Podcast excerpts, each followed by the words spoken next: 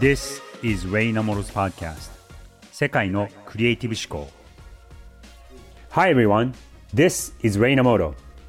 皆さんこんにちは。クリエイティブディレクターのレイナモトです。この番組では世界で活躍するトップランナーにこれまでのキャリアを振り返っていただきクリエイティブ思考で自分らしい人生を歩むヒントを探ります。番組を一緒にナビゲートしてくれるのは滝口ゆりなさんです。ゆりなさん今回もよろしくお願いします。はい、レイさん、今回もよろしくお願いします。ジョン・ジェイさんに始まってジョン・前田さんそしてパウラ・アントネリさんイアン・スパルザさんこの4人とお話をして数々の名言が出てきたのでこの総集編をやろうということになりましたはい、本当に濃いお話毎回伺うことができましたので、早速振り返っていきましょう。So, let's get started Creative Voice まず第1回第2回のゲストジョン・ジェイさんの名言を振り返りましょう。ジョン・ジェイさんは最初のゲストとしてお呼びした方なんですが日本、アメリカ、そしてヨーロッパを行き来して、もう本当にグローバルに働いている方で、クリエイティブ業界のもう本当神様なような存在なんですが、僕がもう十何年以上とっても尊尊敬をしていて、そしてあんだけすごい人なのにすごく謙虚で、まだまだこれからだぞっていう意気込みがもう目のお奥に輝いて見えてる感じそんな感じの人だったのでそういうところが印象に残ったので、はい、そういうちょっといくつか名言を僕とゆりなさんで、えー選んだのを紹介したいと思います。はい。So I say, there's a lot of people smarter than me. There's a lot of people better educated than me. A lot of people richer than me, certainly. And a lot of people more talented than me. But I have one card up my sleeve. They can't outwork me. 自分の周りを見渡してみて、彼はやっぱりその移民の子であり、マイノリティであるため、自分が明らかに不利な立場にいることも知っていたそうです。自分より頭がいい人も、高い教育を受けた人も、そしてお金持ちも、明らかに才能がある人も、私に何もないものを持つ人がたくさんいた。ただ、彼はここでこう言います。私には奥の手があった。それは、みんなより、私は人一倍働くんだ。I have one card up my sleeve. They can outwork me. この言葉には僕も痺れました。自分を信じる。そういった力が自分にはあるって、そういう話にも聞こえますね。うん、誰よりも頑張る誰よりも働くことが私にはできるんだそういうことをするんだっていう自分の素質のところを、うん、奥の手っていうふうに使ってるのはちょっと意外でしたし、はい、あのある意味新鮮なあの言い方ではありましたね。一番最後に何かをこう思ったか何か思い出したかのようにこの言葉を言ってくださったんですね。うん、で一番最後だったってこともあってもうゾクゾクした感じは聞いててその場でも、うん、ゾクゾクした感じはありましたし、うん、何回聞いてもすごくシンプルな言葉でで特にそのね新しい技術とかそういうことではなくてどの人でもどの時代でもどの世代でも通用する言葉だなっていうふうに思いました。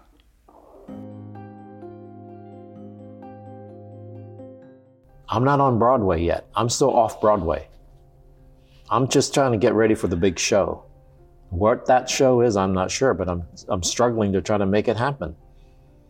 I got a long ways to go. 彼は、彼自身がまだブロードウェイの舞台には立っていない。未だにオフブロードウェイだと。華々しい舞台の幕が開くのを準備して待っている。その舞台に立とうと今でも奮闘しているんだ。まだまだチャンスはこれからだ。というのを目を輝かせておっしゃっていました。今まですごく輝かしいキャリアを築いてこられて、それがまだリハーサルだというのはどういうことなんだろうっていう、まあこの謙虚さと、そして、まあ溢れるエネルギーですよね。ここからまだまだやりたいことがたくさんあるんだっていうそのエネルギーとですね、すごく驚いた一言でした。続いて第4回、第5回のゲスト、ジョン・前田さんの名言を振り返ってみたいと思います。ジョン・前田さんは、もともとエンジニア、そしてそこからデザインという業界に入ってこられて、もう本当その、デザイン業界の中でテクノロジーをどう使っていこうかっていうことを90年代に始めた方なんですけども、そこの話ではなくて、もっとその人間の権利とかそういうところに話がいったのが意外でした。では、こちらの言葉を聞いてみえーましょう。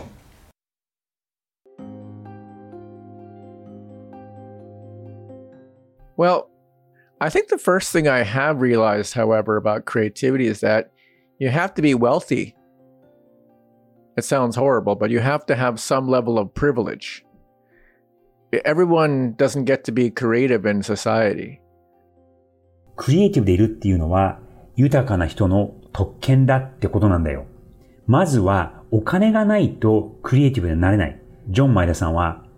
身も蓋もない話ですよね。でもクリエイティブっていうのはみんながなれるものじゃなくて住む家があって食べ物があって、ようやくクリエイティブになれるんだ。だって、食うにも困る状態だったら、まずは生きるために稼がなきゃならないし、クリエイティブどころじゃないでしょう。というふうにジョンさんはおっしゃっていました。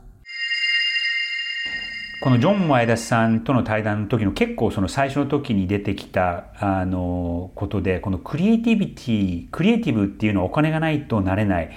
で、クリエイティビティっていうのは豊かなお金持ちの特権だっていう言葉を聞いた時に僕はこれすごく驚いたんですよね。そのクリエイティブ思考だったりとかクリエイティビティっていうのは誰もが手に入れることができることだし、誰でもこう発揮できることっていう前提でこの番組を始めたわけでもありますし、そういう前提で彼にあの話してたんですけども、そこでこう 鼻をくじかれるじゃないですけども、いきなりいや、クリエイティブっていうのはあのお金持ちの特権なんだよねっていう、まあこれ正直こう、えー、辛い現実というか厳しい現実でもあるわけですよね。だからやっぱりある程度お金ができないお金を持ってないとこう楽しいことができなかったりとかその今ないものを作るっていうことがあの仕事もしくは趣味として持てないのでこのジョン・前田さんのお言葉はあの、なかなか人が言わないところをズバッと言っていただき、これはある意味非常にありがたく、僕もあの今まで考えてなかったこと、今まで気づいてなかったことを気づかされて非常に有意義な言葉だと思いました。やっぱりこのジョン・前田さんいろいろな業界にまたがっていらっしゃる方なのでクリエイティブ業界がどういう状況に置かれてるかっていうのをすごく客観的な目線で見てらっしゃるんだなっていうところを思いましたね。はい。私のジョン前田さんの気になった名言こちらです。聞いてください。To be a bridge person, you have to be comfortable being the door and the doormat. What that means is you open the doors for people,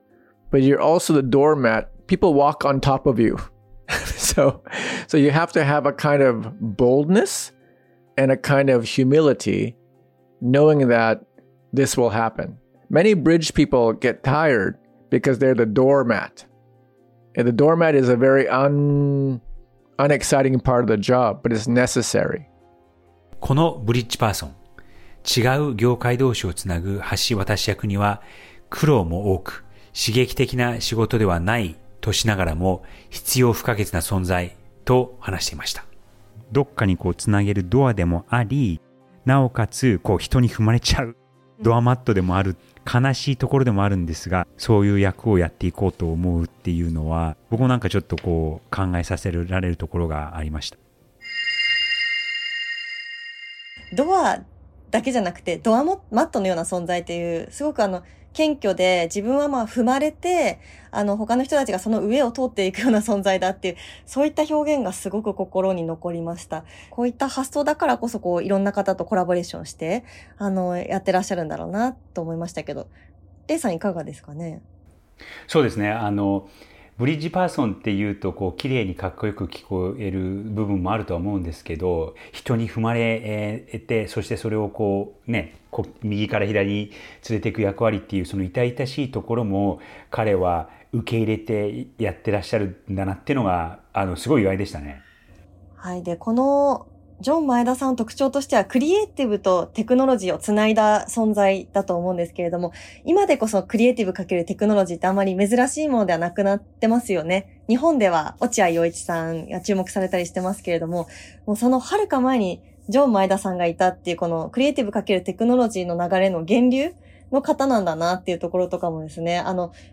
逆に私は今のこのクリエイティビティかける、まあ、あの、テクノロジーだったりアートっていうところを、あの、同時代で見てるので、こう、ジョン・マイダさんにその源流があったんだっていうところがちょっと感動的だったんですけれども、あの、改めてこのジョン・マイダさんの初期の代表作見てみたいと思います。はい。これ、あの、12 o'clocks っていう作品なんですけども、えー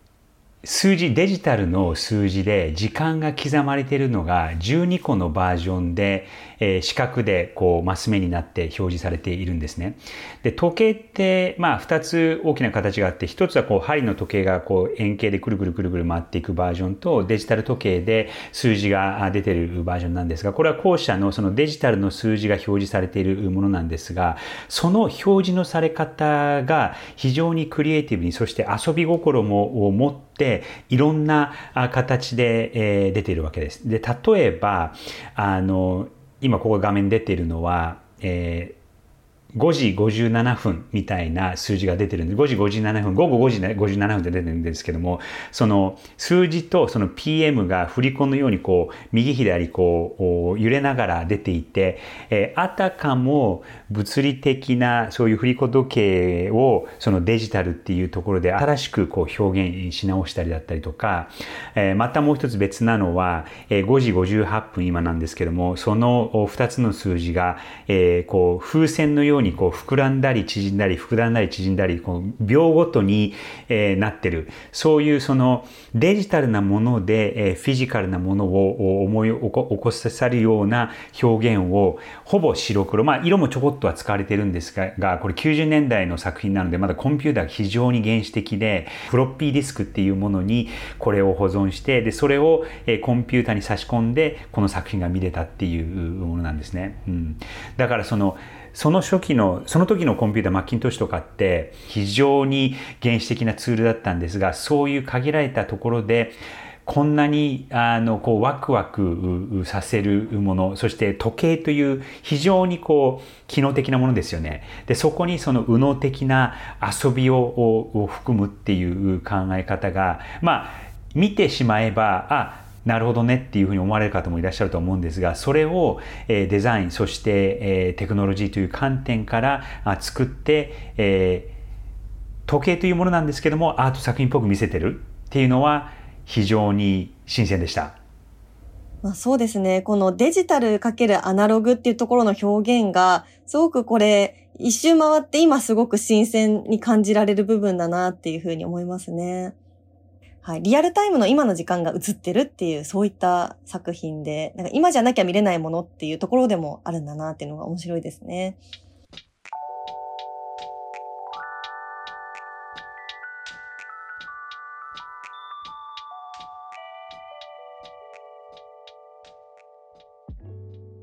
ここまでお送りしてきましたレイナムトの世界のクリエイティブ思考。今回はクリエイティブボイスの総集編をお届けしました。番組の中に出てきた作品は番組の概要欄にリンクが貼ってありますので、ぜひ皆さんそちらで見てみてください。この番組ではリスナーの皆さんからのお便り募集しています。番組で取り上げてほしいテーマ、レイさんに相談したいことなど、番組の詳細欄にあるリンクからお寄せください。はい、リスナーの皆さんに番組に出演していただき、僕が直接ご質問に答えるコーナーにしていきたいと思っています。ぜひどしどしね、レイさんいただきたいですね。はい、よろしくお願いします。はい、はいこの番組ではクリエイティビティを武器に21世紀を生き抜くヒントをお伝えできればなと思いますので、ぜひご質問やお便りをお寄せください。出演をご希望の方は連絡のつくメールアドレスなどのご記入もお忘れなく、また番組への感想はツイッターでもお待ちしています。ハッシュタグ世界のクリエイティブ思考とつけて投稿してください。僕に紹介したいあなたの注目のクリエイティブ作品があれば、ぜひハッシュタグ注目のクリエイティブとつけてツイッターで教えてください。デザイン、アート、テクノロジー、建築やビジネス、映画など何でも OK です。今後番組でも取り上げていこうと思いますので、ぜひよろしくお願いします。はい。それでは次回もお楽しみに。お相手は滝口ゆりなとレイナオトでした。